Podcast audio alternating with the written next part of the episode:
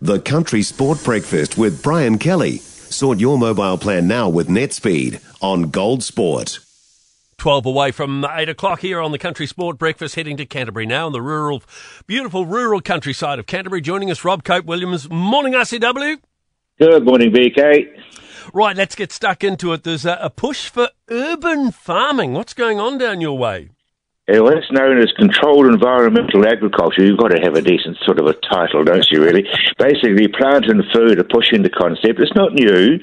Uh, they're looking at controlled temperature, humidity, and uh, sort of the light, nutrients, and, and basically they've got the plants all sort of stacked up in shelves, the reflective light coming off the walls and the whole thing.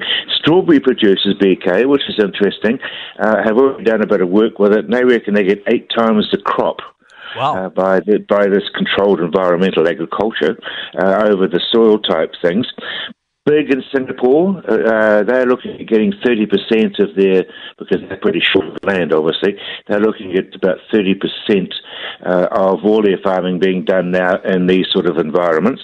Uh, and also big in the, in the United Arab Emirates, which is, of course, once again, you know, that their outdoor farming isn't all that great. But No. um, the, the interesting thing that I, I had I had to smile about BK was you know the uh, the, the urban marijuana growers have been doing it for bloody decades.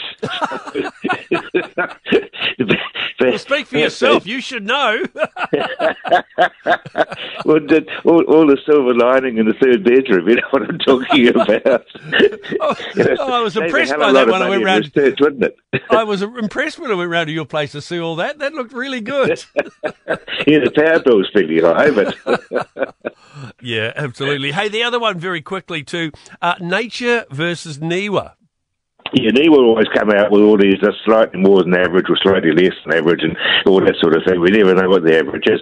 But I, I'm going back to nature, and I understand uh, down here the cabbage trees flowered early and heavily.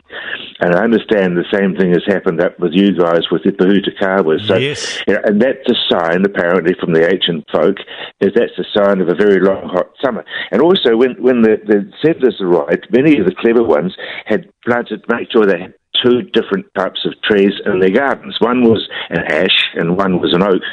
And if the ash burst into uh, in, in, into, into leaf first, we're going to have a dry summer because ash equals dash. And if the oak came into leaf first, it was going to be a wet winter, a wet summer because it was uh, Wow. oak and soak. And I tell you what, over the many, many years that I've thought about and talk, talk to old timers, it works very well. So long, hot, dry summer, buddy, dust off your sun hat and, and, and enjoy a long, hot summer. Uh, yeah, absolutely. Well, I know that the pohutukawas are uh, in flower here now in the North Island, so we're in for a long, hot summer. And you keep talking to some of those old timers like your mate Lindsay Kerr. Well done. It's nine away from eight o'clock. Here's one of them. We'll uh, we'll catch you again next week. All right, buddy. Thanks. 90% of parenting is just thinking about when you can have a break. And when you do take a break, enjoy the Parenting Hangover podcast. They go together like a tutu and jandals. We've said from the get go, we ain't parenting experts, No. but it's cool to hear what is your neighbour doing? What do they say? A problem shared is a problem halved. Oh, that's good. Not that my children are problems, a- but I feel better talking about it. The Parenting Hangover with Clinton Jordan. New episodes every Thursday on iHeartRadio or wherever you get your podcasts.